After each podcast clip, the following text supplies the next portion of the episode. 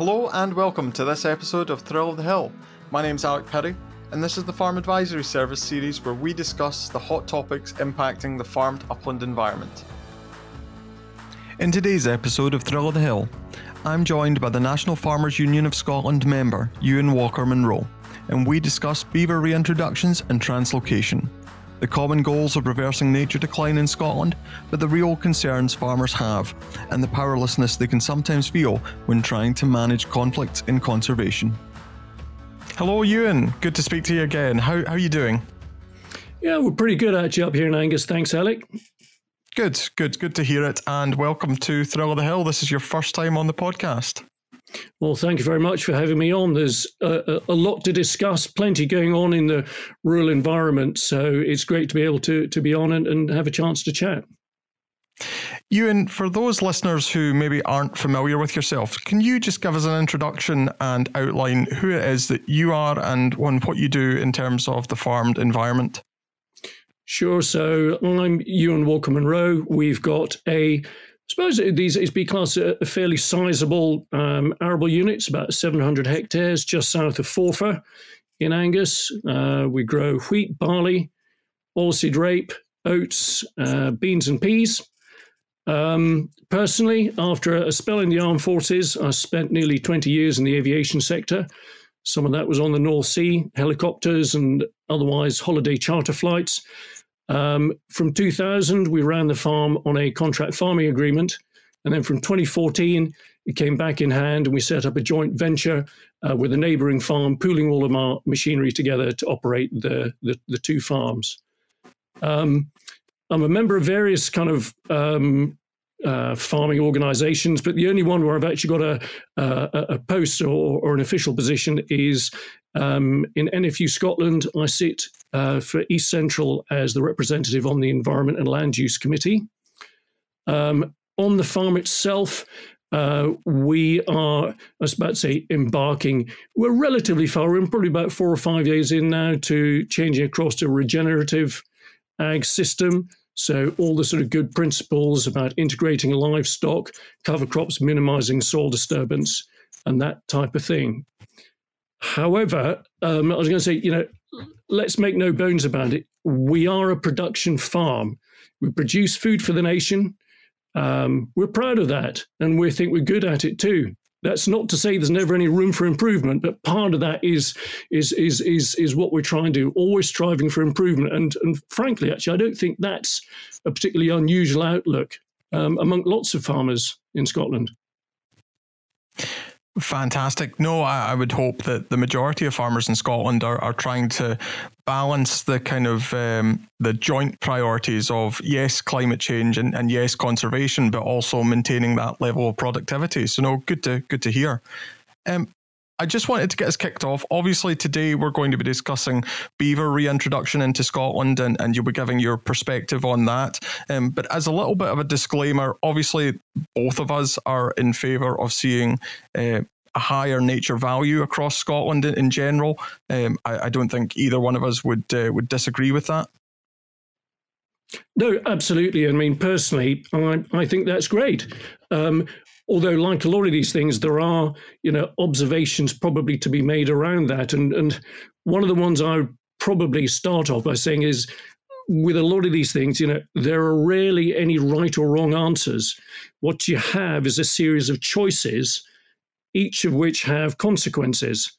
Um, and I, I, suspect it's a topic that's been spoken about generally around and about that in many ways there is a disconnect between large members of the numbers of the public and where their food comes from. And in many ways, actually, if you turn that on its head, arguably you could say that is one of farming's successes. Isn't it great that people, by and large, don't need to worry about where their next meal's coming from? I mean, that's terrific. So, in itself, there's nothing wrong with being ignorant.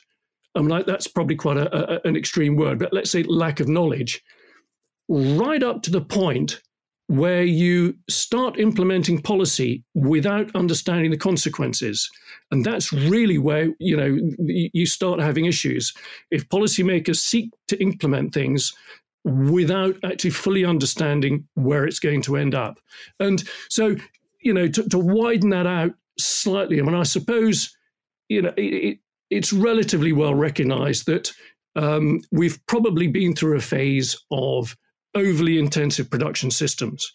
Um, and I was about to say, you know, that were done in the past, and that that was just it. They were they were for another time when priorities were different. But again, caveat that I think it's important that we do still have the ability to return to those should we need to. So, um, I mean, so within that, it's this idea that it's not farmers on one side and society on the other, as though the farming industry has kind of undertaken some some great crime. Because certainly the way I look at it is that farming has done what was asked of it, either through policies from our you know elected elected officers or through the the, the buying patterns of, of our customers in the shop. So by and large, you know, within nature and farming, we can do whatever we're asked to do so long as a there's a clear direction, but also, and we'll probably come back onto this, um, the, the underlying enterprise has to be profitable. I mean, if you, if you want to sort of summarize it in a sort of neat little phrase, you could say, you know, you can't be green if you're in the red. Perfect. Yeah, no, I totally agree. I've heard that said by by multiple people within the industry as well, and I think it, it really hits home um, that that message. I have been uh, facilitating a Farming for a Better Climate series recently, um, certainly over the, the winter period there. And um, overwhelmingly, farmers who have come to that to hear discussions around renewables and inorganic fertilizer use, the feedback we have had from them is we see the conservation story coming down the track. We want to be prepared for it. We want to know what's going to be asked of us. So I, th- I think that's really good. You've just kind of reiterated those those points. That's good. Um, now, Euan, I uh, I recently had Davy McCracken on the podcast, and we were discussing seagull management and mitigation. Um, and I haven't lost my job yet, so I thought you know we'll, we'll go with another contentious subject, and we'll we'll give beavers a go. But can you just outline what the current state of play is with regards to, to beavers in Scotland?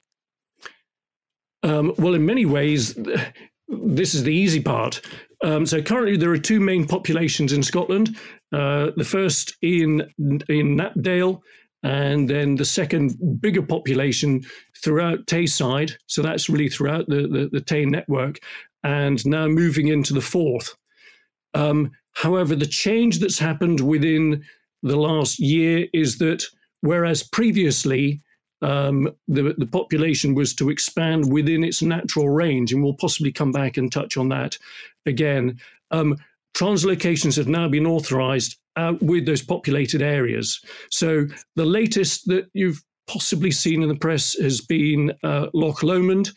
And then some years ago, I think it was Scottish Wildlife Trust, um, published a report identifying the potential for 100,000 hectares. I mean, I, I, think that was sort of done as a sort of um, uh, a, a, headline and a, and a, sort of rough guide, but in the Cairngorms National Park as being suitable for translocation. So I'd imagine that will probably be on the cards too. So, in a summary, that's the situation. So Knapdale, Tayside, moving into the Forth, but now translocation starting to occur out with those populated areas.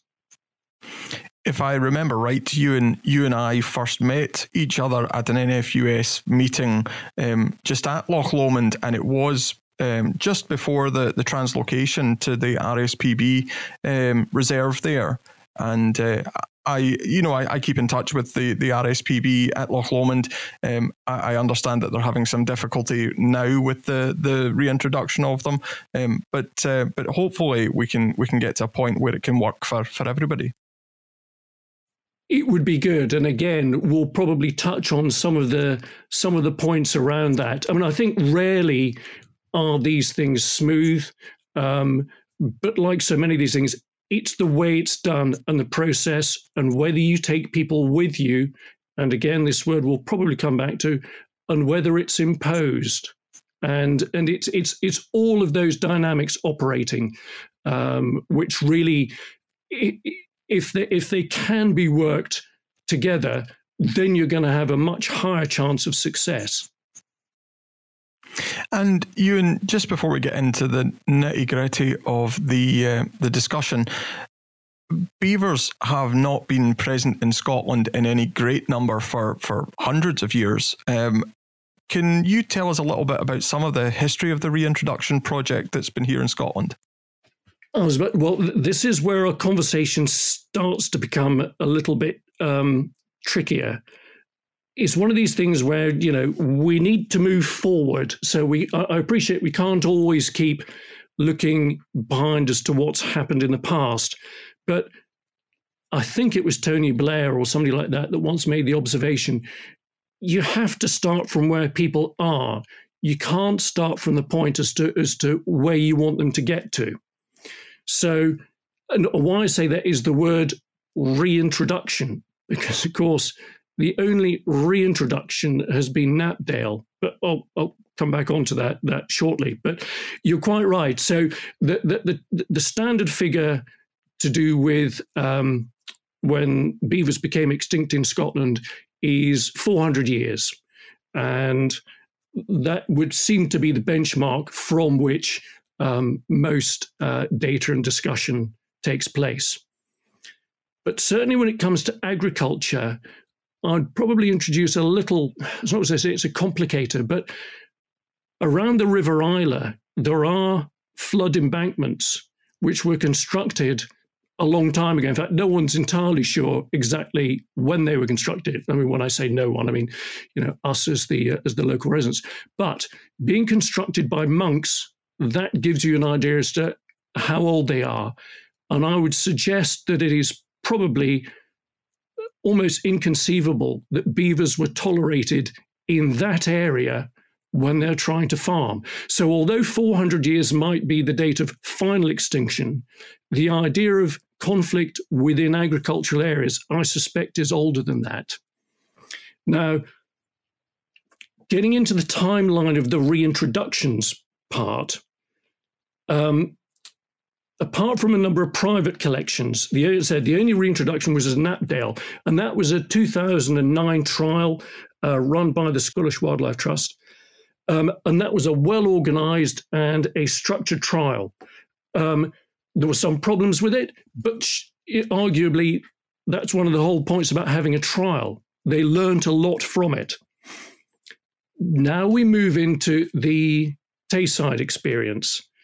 And I mean, whether they're escapees or illegal releases, SNH have indicated that the first reports they'd had were in 2006. Now, I'll just make a little interjection here because, you know, we, we start to talk about some quite contentious points here. You know, why I said about, you know, beavers being released. Well, even on a personal level, I had a uh, a visit from. Um, I suppose in those days it was still Tayside Police, but wanting to take a statement from me because a beaver had turned up in Tentsmuir Forest. Now, for those not familiar with the geography around here, Tentsmuir is on the southern side of the Tay estuary, right at the eastern end on the North Sea. So I think even the police concluded that from the middle of Strathmore, it was pretty unlikely that a beaver had managed to swim all the way down Strathmore, past Scone, round the corner past Perth, all the way out on the estuary to end up in Tentsmuir Forest. So, you know, we, we I think we've got to be realistic about some of the things that took place. So I, I don't make that comment as a sort of throwaway to, to, to, to be contentious. As I said, we, we have to move on from where we, we were at. And, the, you know, those things took place. However, so that was in, in, in 2000, 2006. I first um, noticed beavers on my farm in 2008. And to be quite honest, I think there was quite a large amount of frustration at the time. Um, that really very little seemed to be being done about it. Um, I, I had an email from SNH saying they were very sorry that the owner hadn't taken responsibility for it. Um, there were discussions around resources RZSS, as a, as a subscriber organization, voluntarily tried to come and, and, and, and recapture some of these animals at one point. The point being on that, there didn't really seem to be a coordinated response.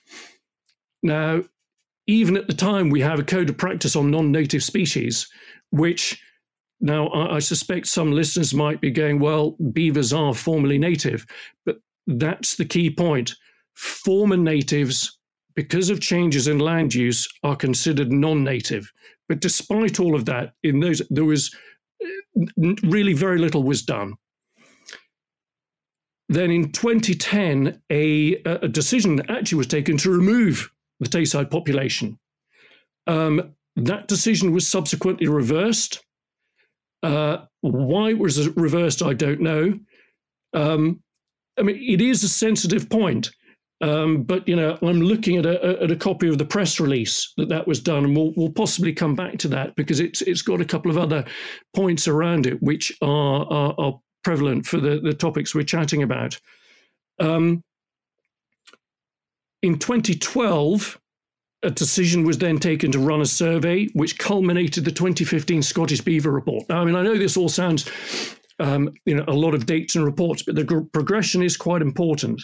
Um, now, that 2015 report really laid the foundation in many ways for the future policy and direction as to what was going to happen to the Tayside population. If I'm being frank, I think there was a lot of disappointment about that report. I I won't use descriptive terms, but a, a, a report to compare it to, slightly confusingly, the River Otter in Devon, they also had a wild population there sometime after ours, but they published a report. So it's called the River Otter Beaver Report. Now, if you look at the River Otter Beaver Report, in contrast to our 2015, they are two completely different styles of report. Um, R1 tended to be much more, um, I was going to use the word flowery, but um, much more high level and vague. As I said, though, but that was used as the basis for future policy, in contrast to the River Otter Beaver Trial Report, which wasn't, which is much more detailed. Anyway, in 2018, um, ministers then indicated that they were minded uh, to, to, to grant uh, European protected status to the beaver, which eventually happened in 2019. That was May 2019, which was the key trigger, at which point they became a protected status along with a, a management framework, which more or less provides the basis as to, as to how they're managed today. Now, a couple of other points to really sort of follow on from that was and I, I, sort of indicated about the translocations. So in, in 2016, um, recognizing that the population had established itself in Tayside and actually how sensitive it had become, a joint letter was actually sent to the Scottish Government from NFU Scotland, Scottish Land and Estates, uh, Scottish Wildlife Trust, and RZSS, I have to get this right, Royal Zoological Society of Scotland, um, basically um, acknowledging the presence of beavers in, in Tayside with an agreed set of mechanisms to, lim- to live with them. But one of the, the things was that natural expansion of the populated territories, uh, or within populated territories rather. And the announcement last year to translocate was purely a Scottish government decision. That that wasn't um, jointly coordinated with, with with anyone else. So that's, I suppose, really where we've got to, um, certainly in Tayside. Um, Tay, Tay is one of the longest rivers in Scotland. So, just a point for everyone to know, it's more or less taken 10 years for that network to be populated. So, that sort of gives a, a, an idea of numbers and, and spread.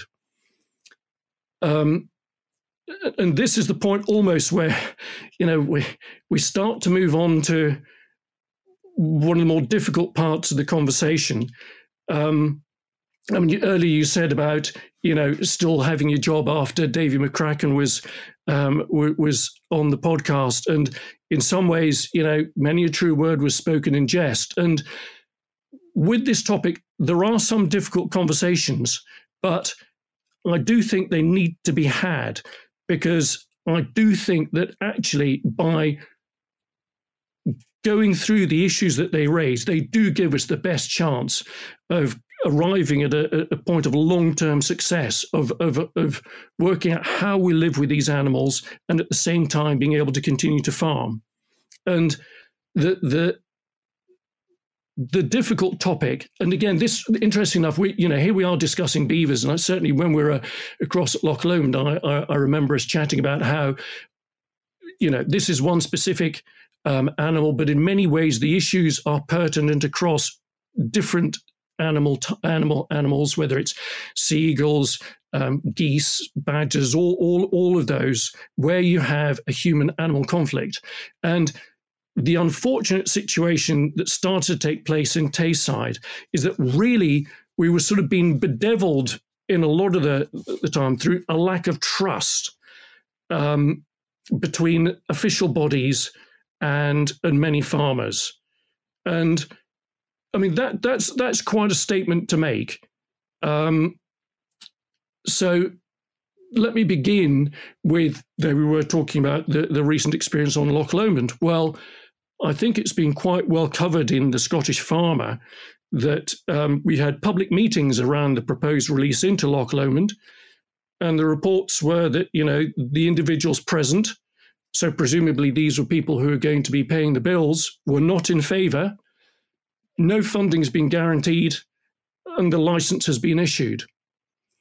Now, why that is important, and beyond this case, is that we've been assured that the Habitats Directive underpins this type of policy in Scotland. So I'm actually just going to read out a couple of bits around that because this is is quite important. Sure. Yep. No problem at all. So, looking at a Scottish Government policy statement, it says assessing the need for beaver reintroduction has a legal basis. The key legal driver has been the Habitats Directive. Now, funnily enough, I wouldn't suggest that people go and read the Habitats Directive, but if they want to do, it isn't actually that long. The part that normally gets quoted is Article 22. There are only 23 articles in it. And this starts by saying member states shall study the desirability of reintroducing species in Annex 4. Now, one of those is, is beavers.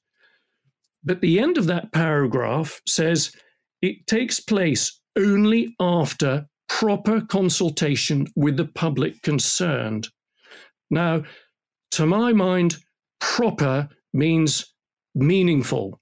You don't just have the, the, the, discussion then move off and do what you want. And with the public concerned, to my mind, means the people that are going to suffer the impact, the people that are going to pay the bills. And going back to our 2015 report that we touched on earlier, a lot of data was published about that around positive responses to the thought of having beavers in Scotland. Having well meaning individuals contributing to these discussions from well outside the area when you're not going to be impacted, I don't think is within the spirit of what the directive is saying. And again, it's a fairly obvious point, but you're much more likely to be more idealistic the further away you are from, from the issue. And again, coming back to the River Otter Beaver report, which again we'll touch on again, a couple of times it makes the point that certainly with beavers, that quite often the individuals that think they are benefiting are not the same as the ones paying the bill. So, how do you square that circle? But getting back to the Habitats Directive, the very front page, well, the very front page has a section in it and this is particularly pertinent to Tayside and in particular Strathmore. So, Strathmore, predominantly farming, arable, productive area. It says, whereas the main aim of this directive being to promote the maintenance of biodiversity, taking account of economic, social, cultural, and regional requirements. So, by every one of those qualifiers, why are they in Strathmore? Now, the fact is they are here, so we now need to move on. However, this is where you then get into a um, a point where if people feel that things like this are just bypassed and ignored, so the code of practice on non-native species bypassed, the precautionary principle didn't seem to be implied. This is where you can get into a feeling of uh, powerlessness, and powerlessness is a very powerful emotion and and I don't use it lightly because it can lead some very unpredictable outcomes. And so, if we truly seek to find a way forward, it really needs to be addressed. Now, I'm going to quote one more section actually from a, a, a press release because, again, I think it's important that listeners understand. I make that point going back to what Tony Blair was saying we've got to move forward, but it's important that, that, that listeners, I think, understand the environment that that farmers have been operating within around this issue. So I'm going to bring out um, another press release. In fact, there are a couple of press releases, um, and this was to do with um, when beavers. The intention was to recapture the Tayside population. So I'm looking at a press release which is dated the 26th of November 2010. And it says beavers currently loose in parts of Tayside are to be recaptured. The decision follows agreement between members of the National Species Reintroduction Forum.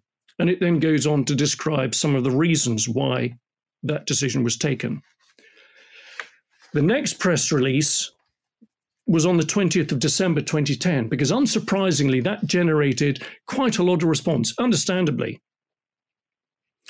So, what this one says is We have produced this statement to clarify matters regarding our role in trapping beavers in Tayside. A number of beavers have either escaped or been deliberately released in Tayside. Unlicensed release of animals in an area where they would not ordinarily be found is an offence under the Wildlife and Countryside Act which is why the police are involved. Again, further description around that, but there's a comment in here. We admire and respect the enthusiasm of people who are keen to see reintroductions of native animals to Scotland. The next side to that, and this is where it, it, it does make things more difficult, but again, we're, we're moving forward, but it wasn't a great start. So in 2016, in March, there was a Scottish beaver update. And this was issued by the Scottish Government. It said the use of nature conservation orders are available to us, and should evidence emerge that welfare concerns for beavers are being ignored, ignored, sorry, we will look to use these powers to protect beavers in specific areas. Breach of a nature conservation order is a criminal offence. So the message really that went out was from the first press releases was okay you've you, you you've acknowledged that it was against the countryside and wildlife act but you shouldn't really have done it. Here's a slap on the wrist because you're admired and respected. Meanwhile the people that are left to pick up the pieces and pay the bills are potential criminals. I mean it's as it's as black and white as that now I'm sure that wasn't the intention of the update letter. But unfortunately, that is the legacy that we are now moving on from. So the fact that we are moving on, and it was, it, it, it's it's good, but that sort of gives an indication as to as to where we are, as I said, progressing from. I probably haven't phrased that very well. Yeah, it, it's but but that lack of trust and this concept that no one is listening is so important. And this, ironic from having sound so negative, and this is where I'm, we'll probably come back to a couple of points in the discussion, is where I really hope that, unlike the experience with certain other animals, beavers, I think, are actually going to provide the key to moving beyond this. The concept of powerlessness and how we move on from that, and why I think beavers are actually going to be a catalyst for seeing a way through this is that I should imagine that feeling of powerlessness. There would be guys across on the West Coast, men and women, who've had similar feelings of powerlessness where they've tried to describe what has been happening to their to their lives because of seagulls and this idea that no one's listening um, and some of that is because it is just the way it is. If it doesn't affect you, you're not by and large going to, to be engaged in it. So you'll read in the paper about what's happening on the West Coast. Oh, how sad. What's on telly tonight? I mean, it can almost be as stark as that. We've all got other priorities. It, it is the way it is because beavers are moving across into other highly populated areas, and because they are quite destructive, as we'll probably touch on, this is where I think we're going to get more engagement as more people start to come and experience what they, they do and don't do. At this point, we'll get engagement from a far wider range in the, of the, of the public. And we can then start to take the emotion out of the discussion, I said, and, and find that way forward. So I'm sorry, like, there was a lot in that. And I said, you know, they are difficult conversations, but by being upfront, acknowledging they took place, and then finding a way through, this is how we're going to progress. Euan, what I really like in your response there, and, and don't worry, I appreciate that this is a huge topic and there's a lot to be said on it. But what I really love in your response there is that optimistic of you know the past has happened let's constructively move forward with that. Um, so for my next question i want to get an idea euan. Obviously beaver reintroduction and translocation in Scotland is going to bring about issues for farmers that we're going to have to get over. But could you just outline some of the positives that beavers bring to, to Scotland? Obviously, I've heard it said that they're a keystone species before and that they'll terraform um, a, a, landscape and, and that that will bring a, a new richness to, to the Scottish landscape. But can we just hear it from yourself? I mean, what, what potential benefits do you see from having them here in Scotland? I suppose in many ways that it, it comes down to what you want to do with the land. And, uh, and this is where I've heard them described as policy drivers because they force you to make a decision about what it is that you want to do. So, uh, I mean, uh, why I make that observation is that certainly within Tayside and Strathmore, which is my experience, I have to admit, I'm, I'm slightly struggling. Elsewhere, where you've got different land types, completely different uh, I- environment. You know, if you're after wetland, if you're after biodiversity, tremendous. If you're after producing food, then you've got a problem. And it is almost as binary as that. Um, you know, wetlands and waterlogged soils cannot produce food. You can do other things with them, but it is is that what you want? Now, looking on the sort of more positive side of things, you know, yes, there is a tourism benefit. Um, re-engaging people with the countryside and fun enough you know i've got a, a, bit of local education getting youngsters fired up about wildlife um, because it's new i mean you know um, red squirrels and so on you know they are all part of the natural environment because they're there already. It's quite hard to galvanize youngsters, whereas something new is great for capturing their attention. Um, but beyond wetlands, I'm slightly struggling as to as to as to what as to what benefits they've provided in in Tayside, and again, particularly you know biodiversity. They're great for biodiversity, but it's wetland biodiversity. You know, they don't provide other kinds of, of, of, of biodiversity. And so within within in fact I'll be more specific within Strathmore because obviously Tayside is a big area and there are upland areas where the the, the, the topography and so on is different but but within Strathmore it's a struggle to be to to, to be quite frank about it um, and We'll, we'll come on to more of the perhaps some of the other other positives later, but you know we're now coming up to 15 years in um, that the animals have been here, and so you know perhaps you know it's almost worth having a little bit of a sort of balance sheet top up as to as to where we're at, as to what wetlands we've got, you know what biodiversity we've got, but actually how much does it cost? So, um, I mean, that, that is probably oversimplifying it. And if you had somebody who was more familiar with beaver ecology, they could describe other benefits. But I suppose the bottom line is they are an aquatic animal. So whatever they bring has to have a fair amount of water involved in it. And it's a question as whether your land use is compatible with that or not. it sounds like I've completely dodged the question, but really that that, that is that is the nub.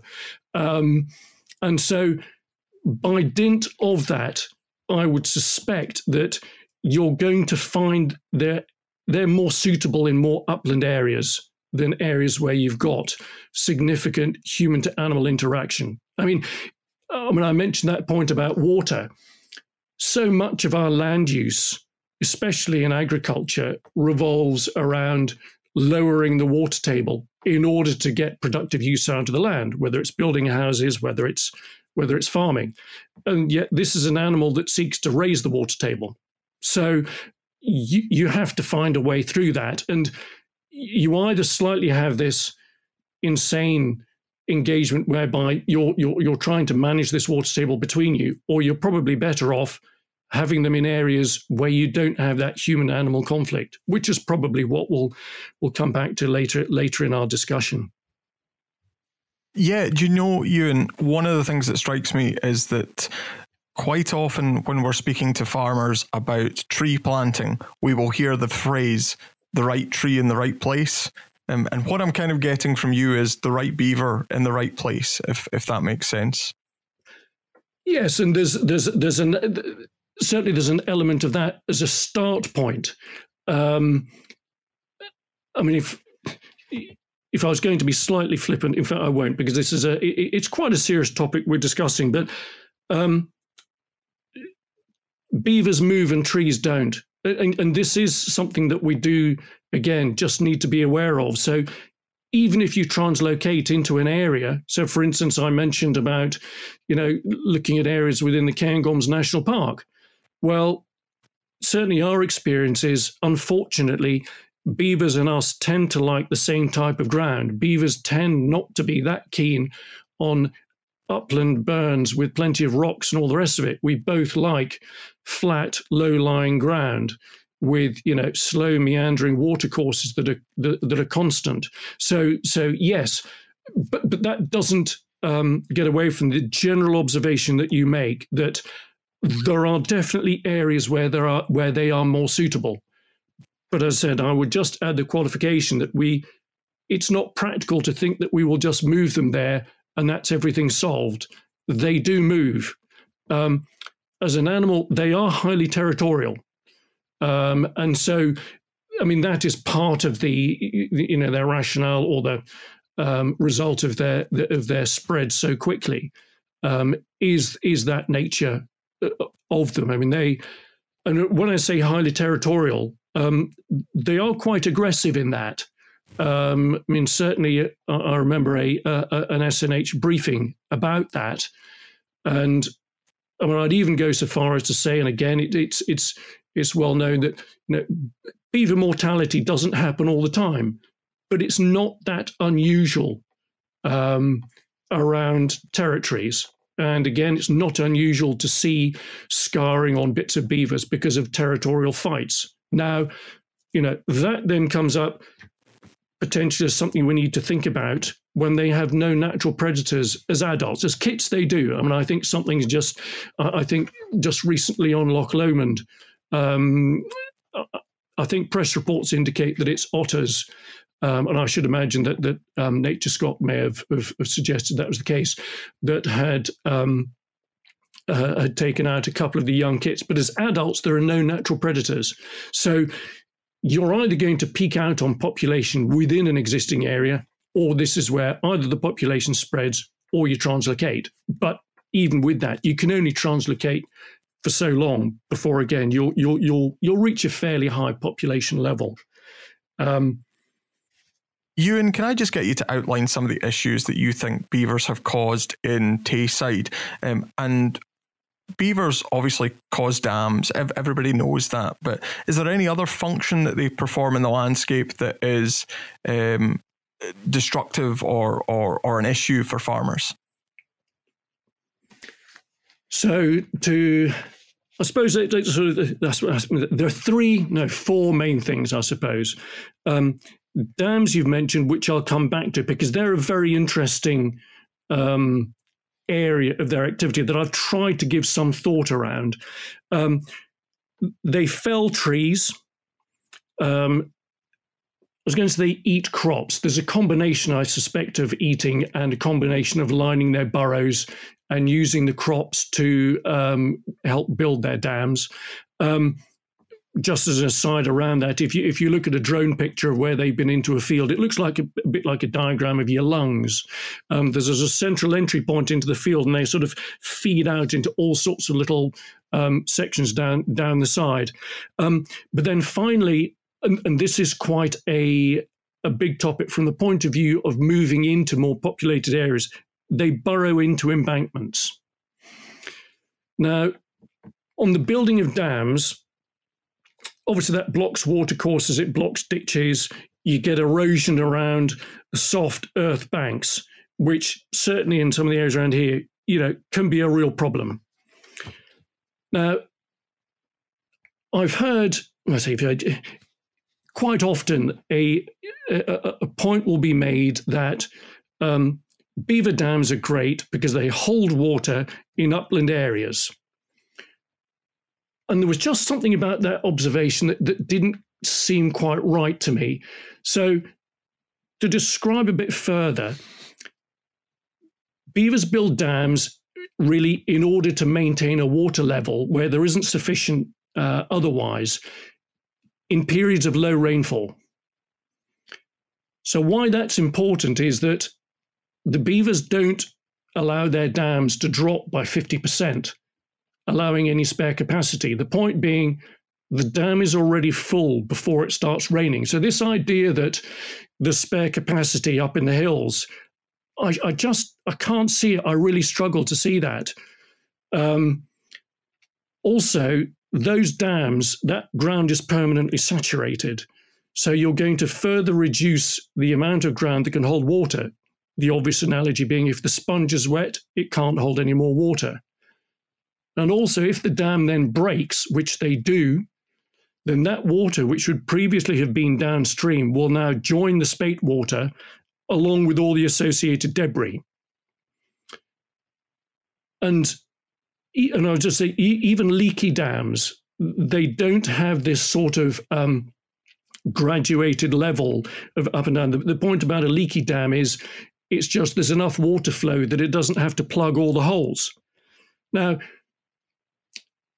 so that sort of got me thinking around but there's got to be more to it. So so i can't get that headline view as being complete. There, there is more to it.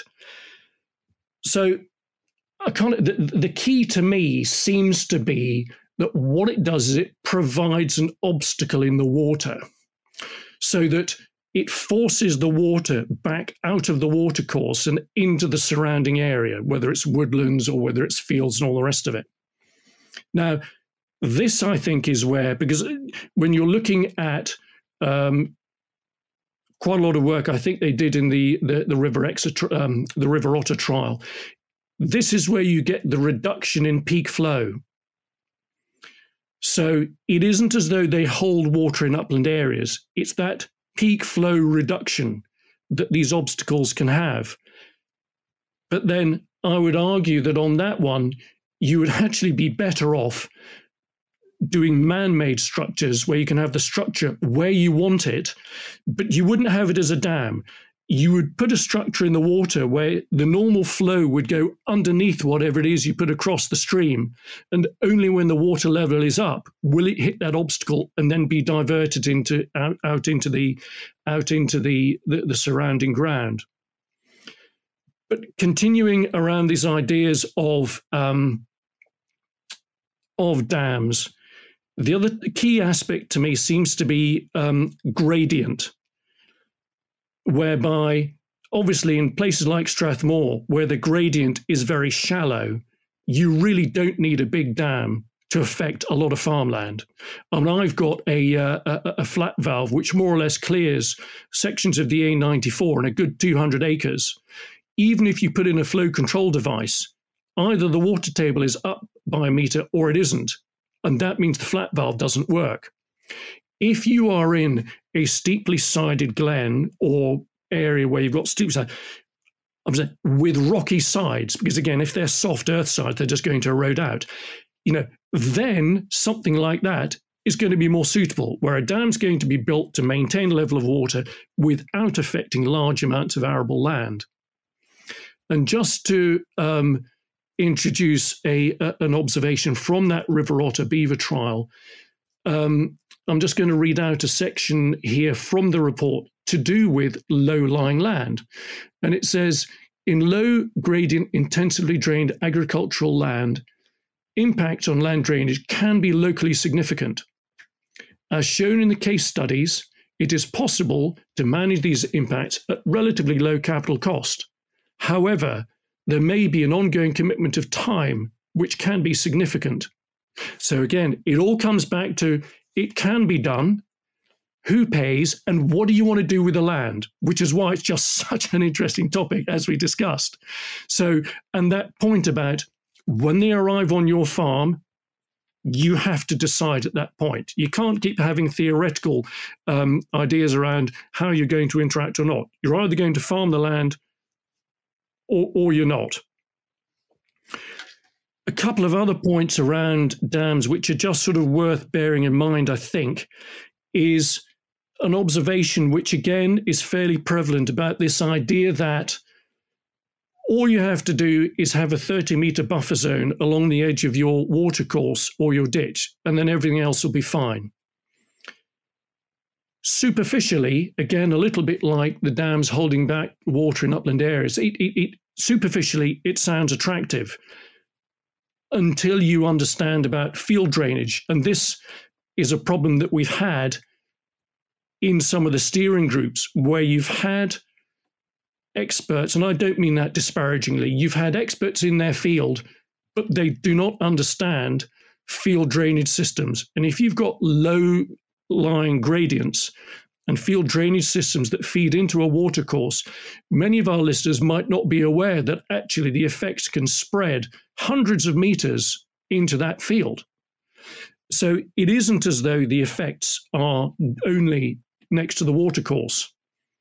Another aspect could be well, what you do is you provide a reservoir of water during periods of, of, of drought, to which I, I think my own view is that we'd all be better off improving the soil organic matter across the whole field by about a percent. I mean, I think the figure off the top of my head is 100,000 litres a hectare. I mean, I mean they are a lot. I mean, those figures do sound a little bit round for convenience, but they are a lot.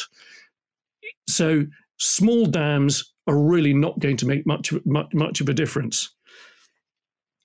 One more aspect I'd just touch on around dams is working around water is dangerous. And again, in that River Otter report, there's a great picture of one of their officers doing something that's called notching.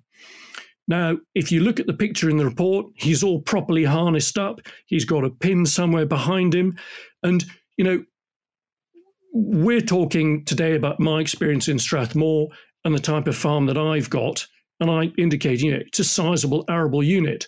As these animals spread, and you have single operator upland livestock, men and women, I can just see they just don't have the time for this. And someone will cut a corner and they're going to be working in the water, and it's it's not going to be a good place to be. So these are all things to think about um, around that. Um, felling trees, I would say it, it, it's fairly self explanatory. Now, that sounds fairly dismissive. Why I say that is the official response is it's entirely up to us. Whether you have a designed landscape or whether it's just trees at the side of the road, it is entirely up to you as the land manager to wire them off. Um, there's there's no mitigation assistance for that. I mean, just on my farm, um, I think we, we probably lost one of the last few elms in Angus uh, which were which were ring barked and and and died. So trees, yes, they're an issue. Sometimes they come down on roads, but um, and again, we haven't had too much experience of that near Forfar, but I think further up towards Blairgowrie, between there and Dunkeld, yes, it's it's more of an issue. Um, the burrowing into embankments. This is one which it, is important. I think that that we are aware um, of a what happens and b how we've got to be on top of this one because this is where you start to get the big ticket items. So when I say big ticket, um, at the NFU Scotland AGM recently, um, the NFUS president Martin Kennedy um, described an incident whereby um, fifty thousand pounds was to be the bill for reinstating the bank. Now, when I went down to the AGM the second day, I wasn't able to get to the first one. Um, it was a it's a great train drive. I don't often go on it, but you know, you're going along past the side of the Forth Clyde Canal. Now, I'd suggest that there are infrastructure bits in Scotland that are just not engineered to take lateral burrowing. And as the animals spread, we've got to be aware that this is the type of thing that's that's likely to happen. Um, again, I mentioned about big ticket items. I think there was a piece also in the press covered about a landfill site being unearthed. I think it was Blairgowrie. I am pretty sure it was the River Ericht. But, you know, figures are being bandied around in the millions of pounds to deal with that. So the point being, you know, these are fairly significant costs, which, so now, on the one hand, it, it appears, oh gosh, you know, you're just putting out all these negatives. On the other hand, it's that type of thing that is, I think, is going to galvanize the response that I'm hoping for to get this this consistency across how we interact with wildlife. If there was no consequence with these animals, it would all be rather cozy and fuzzy and nothing would happen. So, in a way, the irony is it's their very destructiveness, although it depends on your land use as to whether you think it's destructive or not, but it's their very I was about to say, um, it's their very engineering expertise, which I think is going to galvanize this response. Um, and so, you know, where should they be? Again, we touched on it a little earlier around, uh, um, um, you know, right animal in the right place. I think in some ways you probably summarize by saying in, in areas where water management is less critical and where it has less effect on on nearby land use would I suppose be the the the, the simple way of, of trying to describe that, with the caveat that they move. So continuous management is is is going to be the name of the game on that one. And Euan, you alluded to Knapdale earlier on in the podcast. Um, I just wanted to get your your opinion. Have you been to Knapdale yourself? Have you seen it? I mean, would you consider it to be an environment where beavers are perfectly suited? I mean, are there any concerns there? Um, personally, I have to say I haven't been to Knapdale. I would I would quite like to go actually. Um, I, I, indicated earlier that it was a it was a good trial. And I think it is. It's a properly structured, uh, well researched, well documented trial. Um, when we use the word better, again, I'm going to be a little bit sneaky and say, of course, that depends on what your definition of better is, which comes back to whatever it is you want to do with the land. But the point you make about Knapdale as being an area more suitable for beavers absolutely. You know that sort of type of thing with those caveats that i that i just mentioned earlier. Um, when you mention change i would say that by and large it, it is that. What you don't tend to get is um, is countryside plus a few beavers. You get change countryside. I mean you know there are obviously graduations of that but uh, and and i fully admit this is an extreme example um, so this was an article which appeared in a newspaper actually to, to do with the war in Ukraine. And it said, um, so I'll just read this section. Beavers have unwittingly enhanced Ukraine's defenses against a possible Russian invasion from Belarus. Miles of thick mud, waterlogged fields, and burst riverbanks have created a significant obstacle for any new front in the war, and that's down to Ukraine's animal allies building dams. So, as it, that is an extreme example. Um, but it gets back to the point we make about, you know, where are they? Um, so, so Knapdale is more, I think, of the type of, of, of landscape that they're more suited to. I don't know enough about the trial as to what they do about um, as the population expands. I mean, I, I've got a feeling, I think I'm right in saying there have been some issues around um, gene pool differences. I they aren't getting enough diversity in the pool. But again, these are all things. The whole point of having a trial.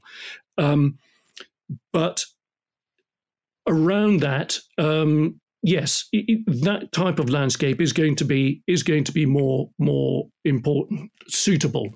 Um, now, again, getting back to somewhere like Strathmore, if you just say, and again, where you have these animals, prime agricultural land is generally defined within most of these types of, of publications as being what the Macaulay land use calls land types up to 3.1. Now, that only covers something like 13% of the landmass of Scotland. That's a NatureScot figure. I would have said 10, but 13, maybe it's 15%. Even if it's 15%, that's still 85%, which isn't. So you know, I mean, in a way, what we've ended up in is, you know, it, it, if you think that rule number one of a wildlife reintroduction project is not to do it in an area where you have maximum human to animal conflict, we've put them in just that type of area in Tayside. But again, I get back to that point that I think that will probably galvanize us into arriving at a, uh, what I would like to think is at arriving at a management policy quicker than they would otherwise. Um, I mean, I mean, I'm, I'm, slightly going off at a tangent here, and it was probably one of the points that I was going to bring at the end as one of these sort of flourishy points to sort of finish on. But, you know, I really feel that if we get this right, we could have the best mm, wildlife management set of policies on these islands by a country mile.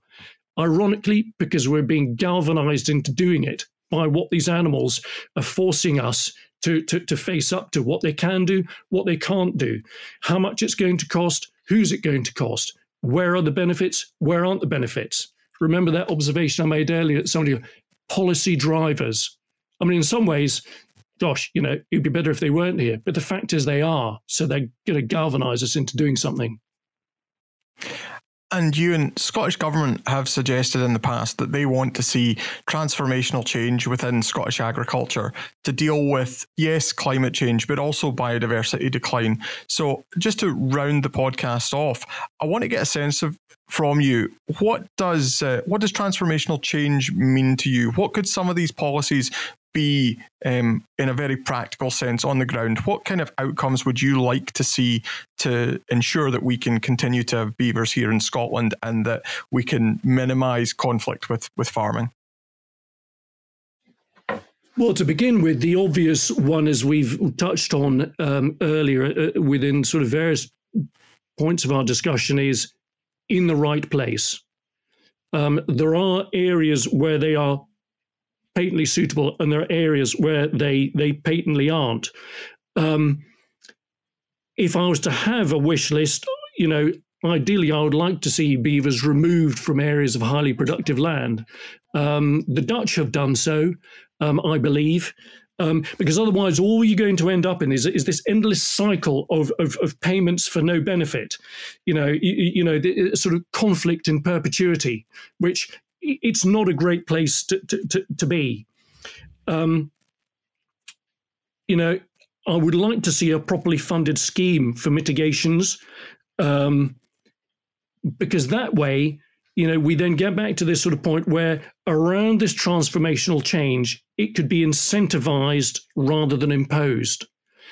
A key point to that being is being realistic and understanding what the consequences are, which goes almost right back to our the, the, point we, we, we touched on almost at the beginning, um, and trying to to to I suppose tie up all the ends. I mean, part of that, I dare say, actually comes down to us as farmers to to to get the points across to policymakers um, about how the consequences work, and both ways, because otherwise it's it's just us shouting at people, which isn't really helpful either way.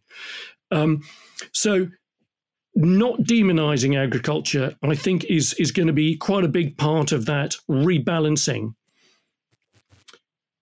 I mentioned before about the regenerative ag side of things. Again, there are all sorts of discussions around that as to whether or not you go for a a highly intensive type of farming in a small area of land to maximize your land production there to then leave the maximum amount for wildlife?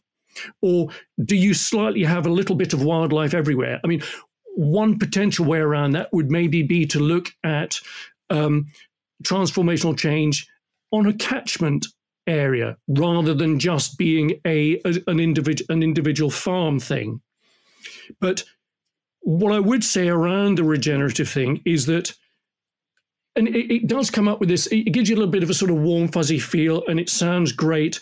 But I do worry that it, it develops a momentum and a bandwagon effect that could end up forcing businesses down a route that they're really not ready for. Um, I mean, as we both know, you can't accelerate natural soil change. And, you know, soil can't be turned on and off. And we've obviously optimized the soil here to grow plants that we can use. I mean, um, and again, it, it's an understandable um, observation for people to think that all you have to do is stick seed in the ground and it'll grow. What a lot of our your listeners or our listeners might not realize is that you know we've had to alter the pH in a lot of these soils to get it within a band that we can grow these plants. Now, this all takes time. And it all comes back again to that choices and consequences. So within within all of those, that's what I see transformational change. I see it as being incentivized um, rather than rather than imposed. But within that, you know, I'm actually quite excited. I mean, farming can do that. It can do the food production. It can do the climate change. It can do the biodiversity. But with that underlying, it has to be profitable. It comes back to that. You can't be green if you're in the red. So we can do it, but just give us time, give us the incentives. And I, I say incentives because otherwise it just sounds well, we'll only do it if if you if you pay us sort of type of thing. And it sounds again, oh well, here's the farmers wanting more money. We have changes to undertake, which will take time, um, and without that underpinned profitability, it just won't happen. Um, I mean, as, as a background point, to do with things like net zero, I do think there has to be an element of realism whereby, as all sectors decarbonize, and this is just my personal view, um, I can't see agriculture not remaining a significant percentage of whatever percentages we end up in, simply because apart from reproduction, it is the only essential activity that we have to undertake as a species, is nutrition. So it is so the energy that we use to feed ourselves, I think, is probably always going to feature there somewhere. That isn't to say that we cannot improve and decarbonize, but uh, I think we've we've got to have a, a, a, an element of realism in there with that as to as to what can be practically done. Brilliant. No, I couldn't agree more, Euan. This this has been a really good discussion. Um, conscious of your time this afternoon, um, I was going to bring the podcast to a close, but um, do you have any final thoughts? I mean, how, how do people get in touch with yourself? How do people engage with you? And is there anybody that people should be speaking to or reaching out to with regards to issues with beavers? Well, I suppose really, obviously, NatureScot are the um, overarching um, authority around this. Um, I mean, possibly another contentious point this close to the end of the podcast, which might not be helpful, but um, going right back to some of our earlier discussions, I mean, unfortunately, you know, we are quite late in the day where we are now getting other groups like ARPID. So for, for, for our listeners, that's the what you'd think of as the ag department, SEPA, some of the other um, government bodies involved. It's very much been siloed for the last 10 years or so, really, with, with NatureScot and its predecessor, SNH, which has created problems in trying to get that balance of expertise across the whole gamut as to what they're going to do. Because as we've touched on, they're not just going to affect farmers, but but that is improving. But in in the first instance, NatureScot and and they will you know this is where you the, the sort of discussions around um, mitigations and that sort of type of thing although certainly at the moment um, funding i think for mitigations if I, it's opaque. You know we're, we're not really there yet certainly as the guys in loch lomond have discovered. There's not a lot that's very well defined about what is there to help people but that's the situation today and i think that will improve. Um, other organisations, I think there are really only two others. Um, for farmers, um, NFU Scotland uh, would be the, the, the organisation to go to.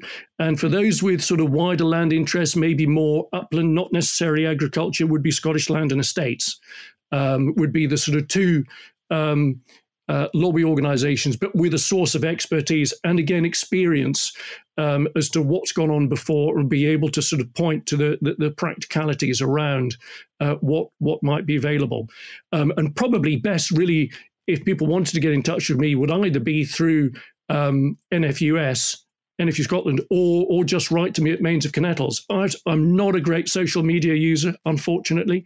So, uh, so so so snail mail, or if you uh, said if for, for electronic. Um, through NFU Scotland, I said because that is the the, the organisation which I've I'm sort of you know officially a, a, a post holder in. Brilliant. Well, Euan, on behalf of the Farm Advisory Service, thank you very much for joining us this afternoon. It's been a really good discussion, and uh, hopefully, we'll have you back on the podcast. As you said, this is a huge topic, and I'm sure there's more to be said. And thanks very much for having me on. Very kind. Thank you very much, Euan. Thanks so much for joining us for this episode of Thrill of the Hill. If you enjoyed listening, please like, subscribe, and follow this podcast. Leave us a review and let us know how we're doing. And if you'd like to get in touch, you can find all our details at the bottom of our show notes below.